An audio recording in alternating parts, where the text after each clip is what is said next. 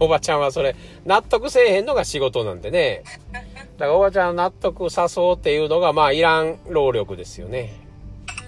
でそれがどうしたらいいか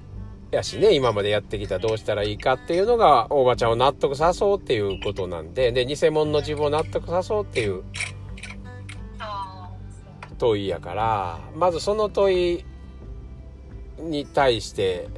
答えようとしないってことですよね。まあどうもどうもわからんなとか、その言葉で考えて納得できんなとか、腑に落ちる、まあ腑に落ちませんねんっていうのね、これもよう言葉使ってまうけど、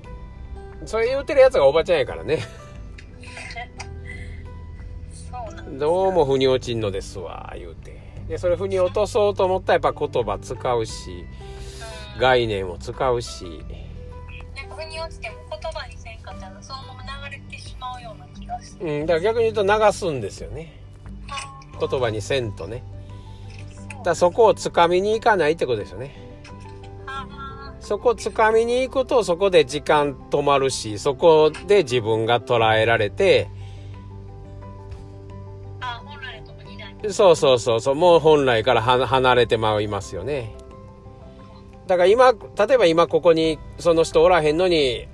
あいつあの時あんなん言いやがってみたいなことを思ってんのと一緒ですよね。だそこの時点につ使われてるわけですよ、掴まれてるんですよね。だからこれを問題としていつか腑に落とさないといけないっていう問題として置いとかないことですよね。ああ、そういうことか。うん。だからいつまでたってもあれがどうも腑に落ちんのですわ言うて。それは前で問いを立ててるから、前で前に答えないからね、そもそもね。そうね。うん。で後ろの人にまあそれを掘り込んだ絵だけですよね。これどうも腑に落ちんのですわ言うて、なんかあるんすかね、なんか反応してますねって掘り込んで、あと手放したら終わりですよね。こうすると忘れた頃に誰かがポロッと言うた言葉であーってなったり。たまたま開いた本に一節が書いてあったり、あーってなるときは来るんですよ。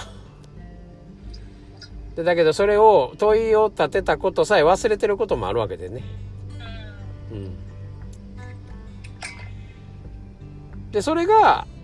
まあそれ僕がよく言うけど、僕が言うた山田さんにあの時言われたことで腑に落ちましたじゃなかったりするんですよね。僕がそう言っててもその時はスーッと流してることでもどっかの時にファーって思い出したりするわけですよ。ああこれもおばちゃんやったなみたいなね。だけどそれをああの時山田さんが言うてくれたわみたいな、僕に価値を持たして思い出さへんわけですわ。ただ掘り込んだところが回答されて、えー、これいつ誰に言われたことなんやろ、どこで本読んだことなんやろ、あさやなんかこんな言葉思い出したわってなもんですわ。だからそうやって勝手に回答されて必要なことは勝手に腑に落ちるようになったるので、っていうかもう最初から腑に落ちとるからね、後ろの人にはね。まあだからほっときゃええことですよね。できるだけつかまんとほっといたらええっていうことですよね。忘れたことにして遊んどった。そうそうそうそう。だから忘れたことにして遊んどったらいいんですわ。まあだけどなんか気になるんですわいうのは、後ろに放り込むついでに、まあせっかく山田さん使い放題やったら僕をつこて言葉にしといてもええわけですよね。これ気になってますね言うて、うん、だ僕は僕で、えー、ソースのあなたの話しますよっていうだけやから、あなたはすでに知ってるんですよいうくらいしか言わへんわけやしね。あ、それ聞いてんのおばちゃんですやんしか言わへんしね。うん、まあそうですね言うて、まあ、手放したらええことやし、